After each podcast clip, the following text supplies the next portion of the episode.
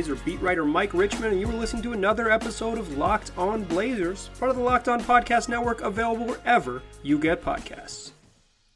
Today's episode, we're going to talk about the newest member of the Portland Trailblazers bubble restart plan, and then we're going to talk about all about the bubble restart plan. This was supposed to be an episode where I had overflow from Mailbag Monday. There was a bunch of questions about the bubble. I organized them all to just bring you a show all about the bubble. And then while I was recording that Mailbag Monday episode, if you haven't listened to it, it's the most recent one in your f- podcast feeds. But while I was recording that episode, the Blazers signed someone. Who did they sign, you ask? A gentleman named Jalen Adams is who they signed. And if you were like me, you said, wait, who is who is Jalen? Who is Jalen Adams? Here's how I know about Jalen Adams. Uh, some of y'all have asked, you know, who are the Blazers? Who could they sign? So I went to the internet and I typed in best players in the G League, and I saw Jalen Adams' name as the best player in the G League or one of the best players in the G League, and I said, well, he's six two. I, I don't. That that isn't. That's not the plan. That that doesn't work. So I, I moved on. So the how I knew of Jalen Adams is a name on the list. But I have since learned more, and I will tell you about him now and then kind of figure out why and how he fits with the Blazers going forward. Uh, I guess importantly, the Blazers signed Adams to as a substitute for Trevor Ariza, who has opted out of the Orlando restart. Uh, if you're into this type of thing and worry about billionaires' payrolls, uh, his money doesn't count against the salary cap. you know, in my opinion, you shouldn't care about that thing particularly right now. But yeah, for what the Allen estate gets a break here because of the NBA rules. Uh, J- Jalen Adams himself will still get paid a prorated minimum deal. So who is Jalen Adams other than a name on the best players in the G League list? Well, he is a 6'2", 24-year-old guard who was a standout four-year college player at St. Bonaventure, one of the best players in the Atlantic 10 for his final three seasons. He was a first team All A10 member as a sophomore, junior, and senior. He graduated in 2018 and went undrafted, but he signed a two way deal with the Hawks that year and appeared in 34 games with Atlanta. He averaged 3.2 points in 12.6 minutes a night. Basically, he played spot minutes, and then near the end of the season, the final 15 or so games, they kind of turned, turned, gave him a regular spot in the rotation. He played big minutes a couple nights. Um, one game he had four threes, but he was he didn't stick with Atlanta. Um, they, they did not after his two way deal expired. They did not you know convert him to a uh, convert him to a real deal NBA contract or bring him back the following year, despite retaining his rights. That's how two way contracts works. So Jalen Adams stuck with it. Got a got a uh, some money to go to the Milwaukee Bucks training camp at the start of the 2019-20 season, but was cut in training camp and eventually signed with Milwaukee's G League affiliate, the Wisconsin Herd. Uh, as an aside, what a wonderful name um, for a G League team. They have cool jerseys too, which I can confirm because I have watched two separate five-minute videos of Jalen Ho- Jalen Horde of Jalen Adams highlights. Uh, I, I, think there's this there's this tendency to people say I watched film. I didn't watch film. I watched two five minute highlight tapes. He did not miss a single shot in the in the uh, ten minutes of highlights that I watched. He made them all. 100% from the floor. He's a pretty good player, but he is like legitimately a pretty good player. In the G League, he averaged 20.9 points, 4.9 rebounds, 5.2 assists, while shooting 48% from the floor, almost 49% from the floor, 40% from three, and 79% from the foul line. He also averaged 1.7 steals a game. That, that, I watched the steals and the highlights; those are real. And about he played about 32 minutes a night, 31.7 minutes a night in 34 games for the Herd.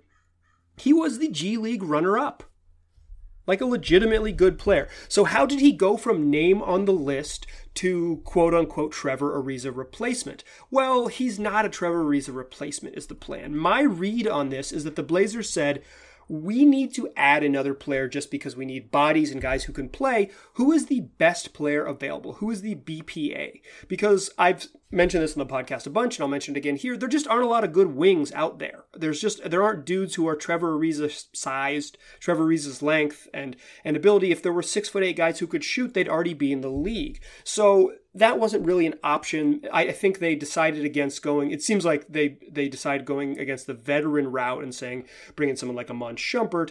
Um, perhaps they just weren't interested in, in that in that style of signing. So what they did was they decided to go for the best player available. They said, okay, let's just who is the uh, according to our internal scouting, according to what we've done with scouting guys outside of the NBA and outside of our, our roster, who is the best player we could possibly sign.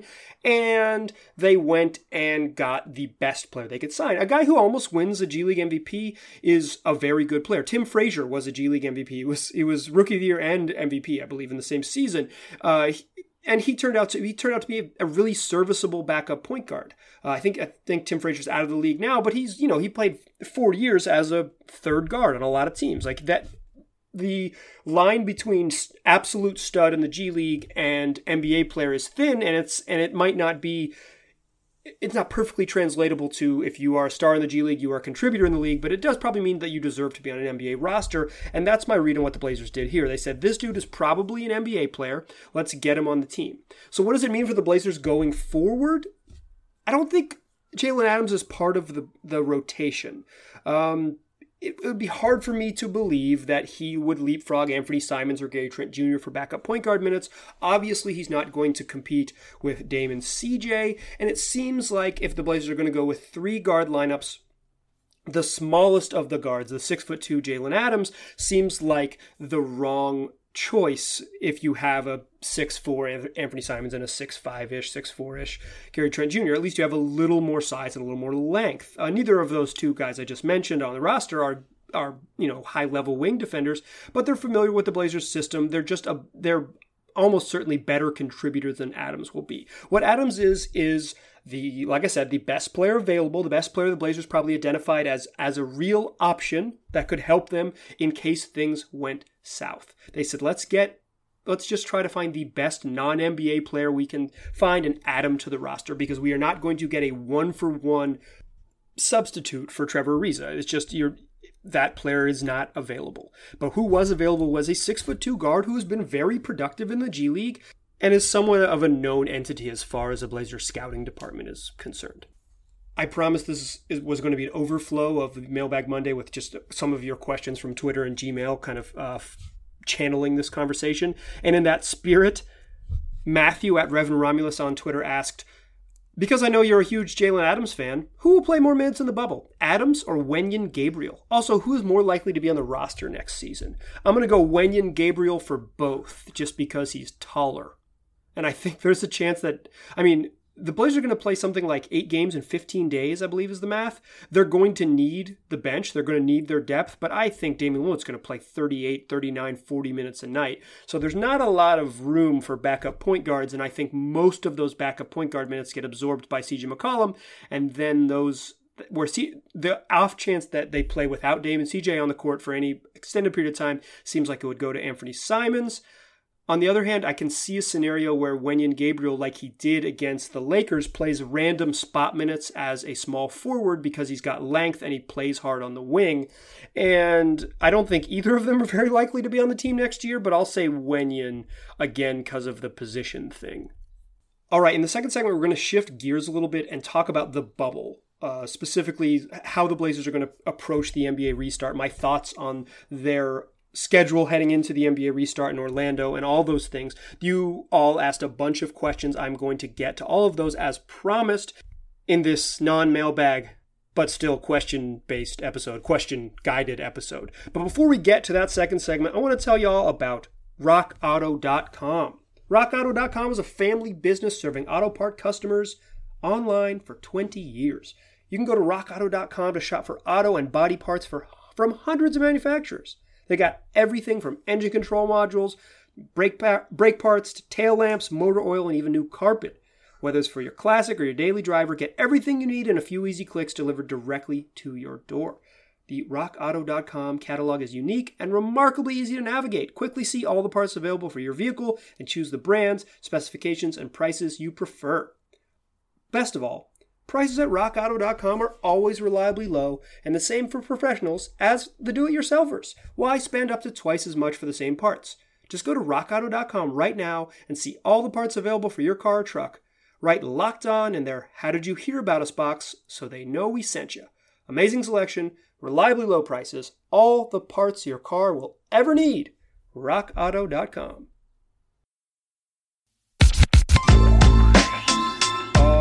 right. So we sort of figure out who Jalen Adams is, He's a talented G League guard who's going to join the Blazers in Orlando. But now we know more about what the NBA restart is going to look like. And many of you on Monday, when I solicited questions for the Mailbag Monday episode, asked questions specifically about the bubble, so I kind of pushed it back a little bit. I'll get to those questions, but first, Here's what the Blazers schedule is going to look like. It begins July 31st, in theory. All of this is in theory. When I talk about the NBA restart, who boy, a lot could change by July 31st. Uh, a month seems like a very long time from now. It'll come up quickly and take forever to get here. That's kind of how time works these days. But they start July 31st against Memphis. Then they play Boston, Houston, Denver, the Los Angeles Clippers, the Philadelphia 76ers, the Dallas Mavericks, and finish out their schedule against the Brooklyn Nets. That's tough, right? That sounds like a worse schedule than the Blazers had before. Only two of those teams, Memphis and Brooklyn, are below 500. Everybody else on the schedule has a winning record, and the Blazers this season were just 3 and 12 combined against the eight opponents they're going to face in Orlando. Those wins, two against Houston, one against the Dallas Mavericks. That win against Dallas was way back in the third game of the season. You will recall it was the night that Zach Collins hurt his shoulder.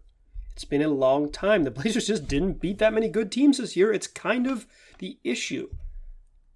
But now to your question. Jeff Ellsworth at Ellsbells on oh at Ellsbells08 on Twitter asked, "What is your best conspiracy theory for, theory for the bubble schedule? Did the Blazers get hosed because they voted against the restart plan?" Okay, the Blazers were the only team to vote against the restart plan, and I don't think that's why they specifically got hosed.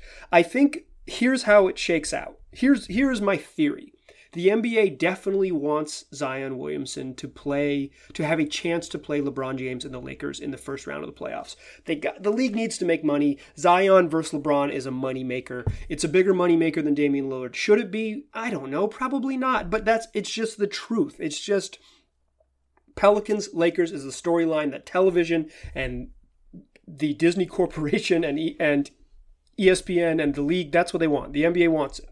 Okay? That's so the Pelicans got maybe a little bit of gift. I think that's more it's more important that the Pelicans got hooked up. They play six teams with losing records than it is that the Blazers got hosed, quote unquote. One of the issues for the Blazers is that before the season was was called off, they had 16 games left, and nine of those were against uh, teams with losing records. So they were kind of set up heading into the I don't know, heading into the second half of March. The season ended March 11th. So, yeah, heading into the second half of March, they were looking at a, a favorable schedule and a chance to make the playoffs. The problem was that six of those nine games, so nine games against teams below 500 of their final 16, and six of those were against teams that aren't in the playoff picture. So the Blazers were really going to you know, face the Hornets and the Pistons, and they were going to kind of fatten up on like truly awful teams. So when this when this scenario played out, the Blazers were already at a disadvantage because some of their you know cakewalky schedule was just naturally eliminated by who was involved. But the other thing is, I think the New Orleans stuff is a little bit overblown.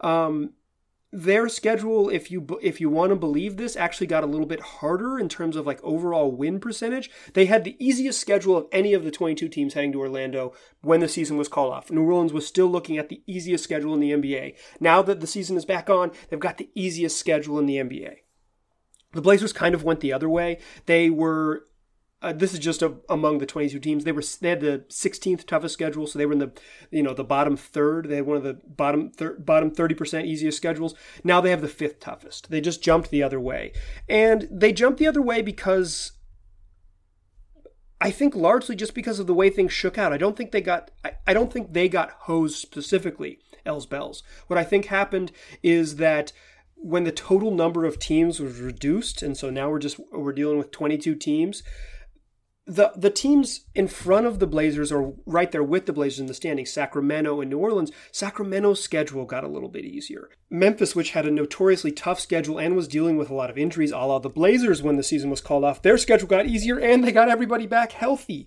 So while I don't think this is specifically, I think this is more function than conspiracy that the way the schedule shook out, but I don't think the Blazers got any favors. I don't think it worked out. It'd be hard for me, hard pressed to say that this is a positive for the Blazers. So that's schedule talk. We've broken down the schedule. Uh, I believe my man Logan Gillis at Logan Gillis on Twitter asks asked me to predict how all the games would go. And let me just tell you, Logan, I'm not to do that. Thanks for asking, though. Um, I don't know. It's going to be hard. They're going to need to win five games to make the to have a chance to make the playoffs. Um, if you see five for sure wins on that schedule, feel good about it. Five isn't a guarantee, but I think they need to go five and three at a minimum to force a play-in game. Uh, of course, the rules with the play-in game are you have to be within four games of if you're the ninth place team within four games of the eighth place team to force a play-in game, where ninth would have to beat eighth twice, and eighth would only have to beat ninth once to make the the official playoff tournament. Um, I don't think anyone catches the Grizzlies. They have a three and a half game cushion. I don't think anyone catches them in eight games. I just there's not enough time to to for it to happen. But I do think a play-in tournament or a play-in you know matchup is very very likely. And the Blazers, if they want to get there, probably have to win five of those bad boys and maybe hope that New Orleans, a young team, stumbles a little bit. Okay, third segment. We're going to close out the show with more of your questions about the NBA restart.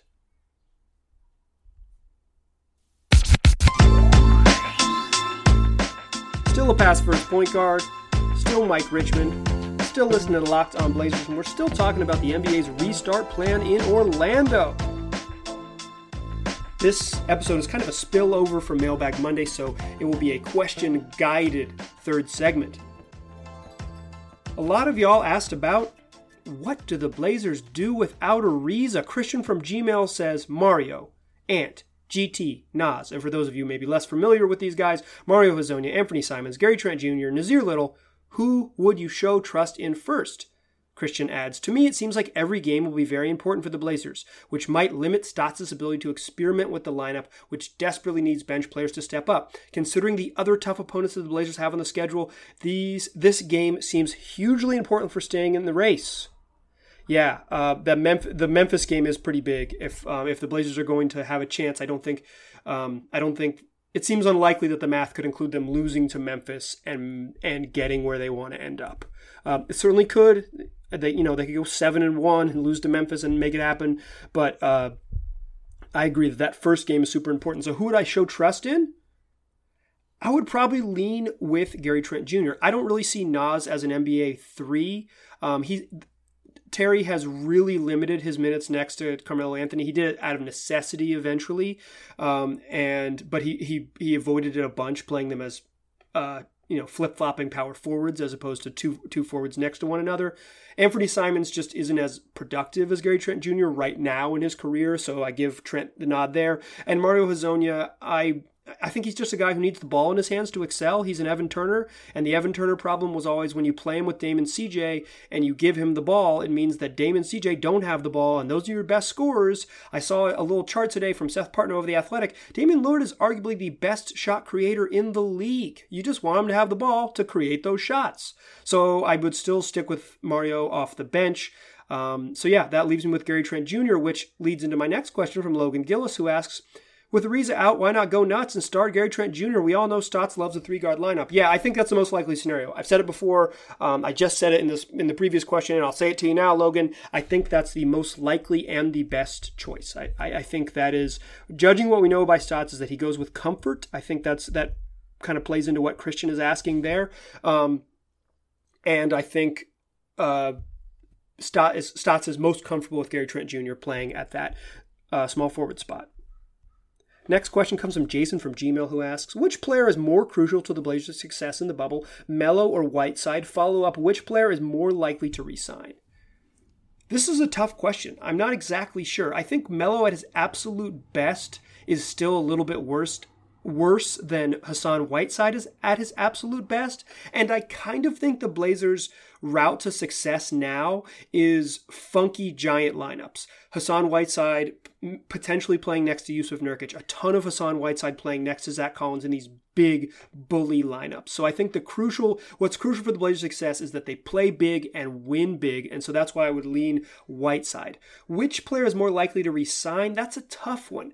I would probably lean Melo because Melo is probably going to be choosing between one minimum contract and another minimum contract, so it's kind of where he wants to be. Money won't be a factor. With Whiteside, money and length of the deal might be a factor. Obviously, uh, the COVID 19 situation and the whole no fans in the stands next year might really mess with the salary cap. So maybe Whiteside chooses to sign a short-term deal with the Blazers, knowing that he can, you know, sign a short, he can sign a one-year deal again and then hit free agency after that. Or perhaps he just looks for any type of security, and so any team that offers him, you know, multiple years at, at or or even one year at the dollar figure he's looking at or prefers, and maybe he goes there. So I think I think Whiteside, because he'll have more options and there's much more variance in what his salary could be, and certainly it could be much, much, much higher than Carmelo Anthony. I don't think Whiteside's going to be a minimum guy next year by any means.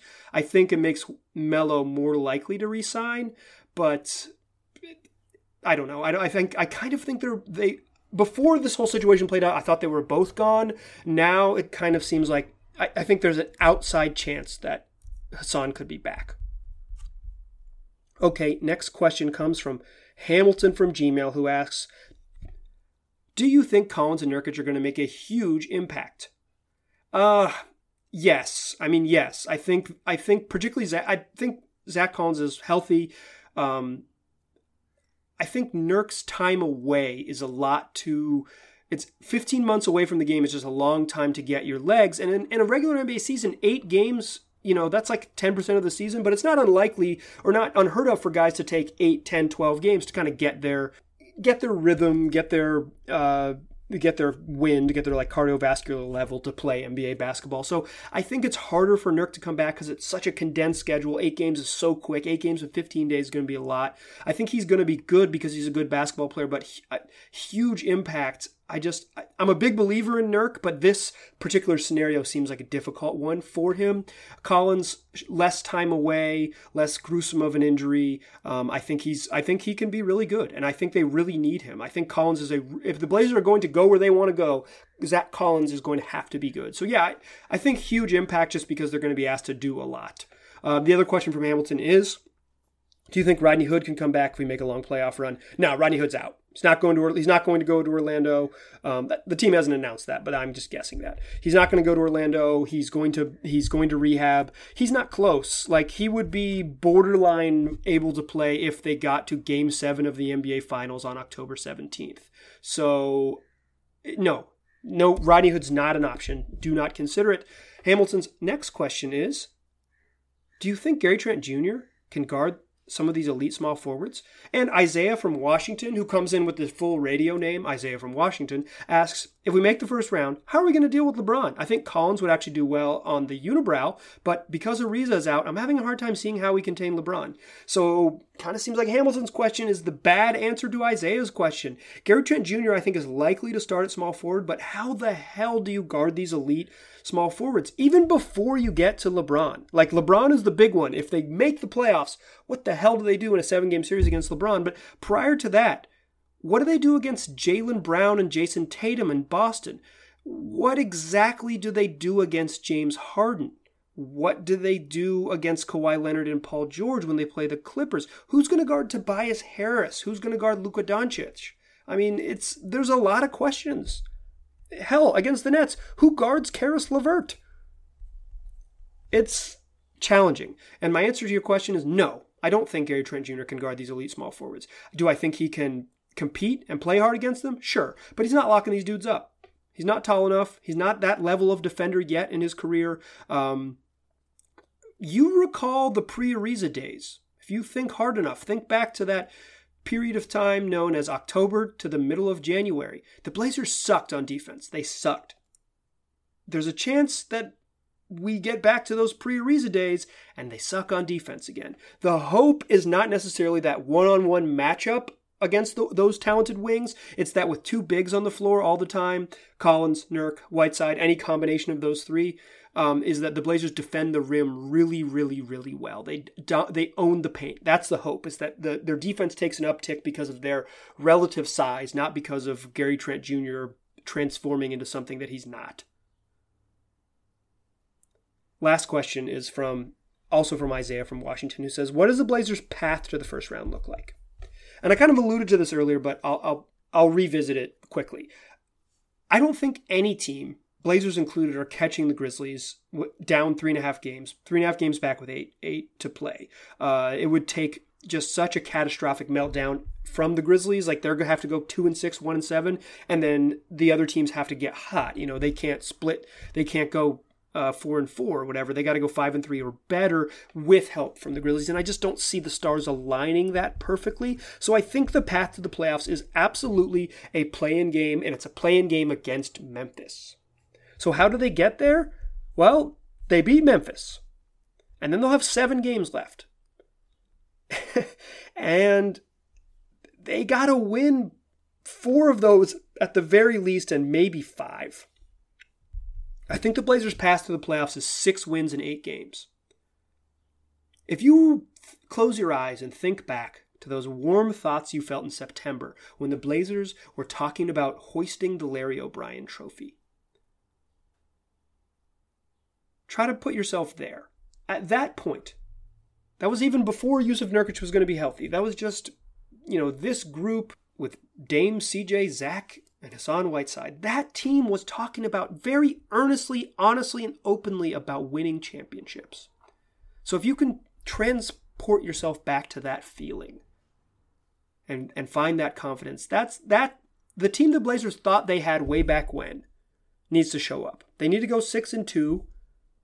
They got to they got to beat a bunch of good teams. And if this is a team that thinks they are a playoff caliber team in a very tough Western Conference, um, a team that could even be a handful in the first round against the best team in the West, they do it by not by good luck or good fortune, but certainly you're going to need those things too, but by just being dominant, going 6 and 2 or 7 and 1, and then when you meet the Grizzlies, beating them twice, earning it with without faking the funk.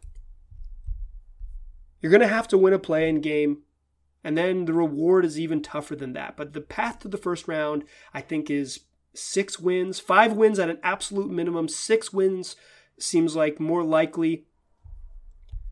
And then two wins over Memphis. That's how you make the playoffs. That's the path. And the path happens because this roster that you thought was really good in September shows up now in July and August and is really good again in a truly bizarre scenario without Kent Bazemore, without Rodney Hood, without Trevor Ariza, anyone that they've tried to start at small forward, all of those dudes are unavailable. So the path will be challenging. But, you know, harness those championship beliefs you had about a year ago, and maybe the Blazers will too. That's going to do it for today's show. Appreciate everyone that submitted questions to Mailbag Monday and waited till Mailbag Tuesday, whatever, Questions Tuesday to hear them answered. I appreciate all of you who submitted them. Hopefully, you've got a clearer picture of what the Blazers bubble plan might look like and the newest guy who's going to join them when they do it. Tell your friends about this podcast. They can get it wherever they already get podcasts.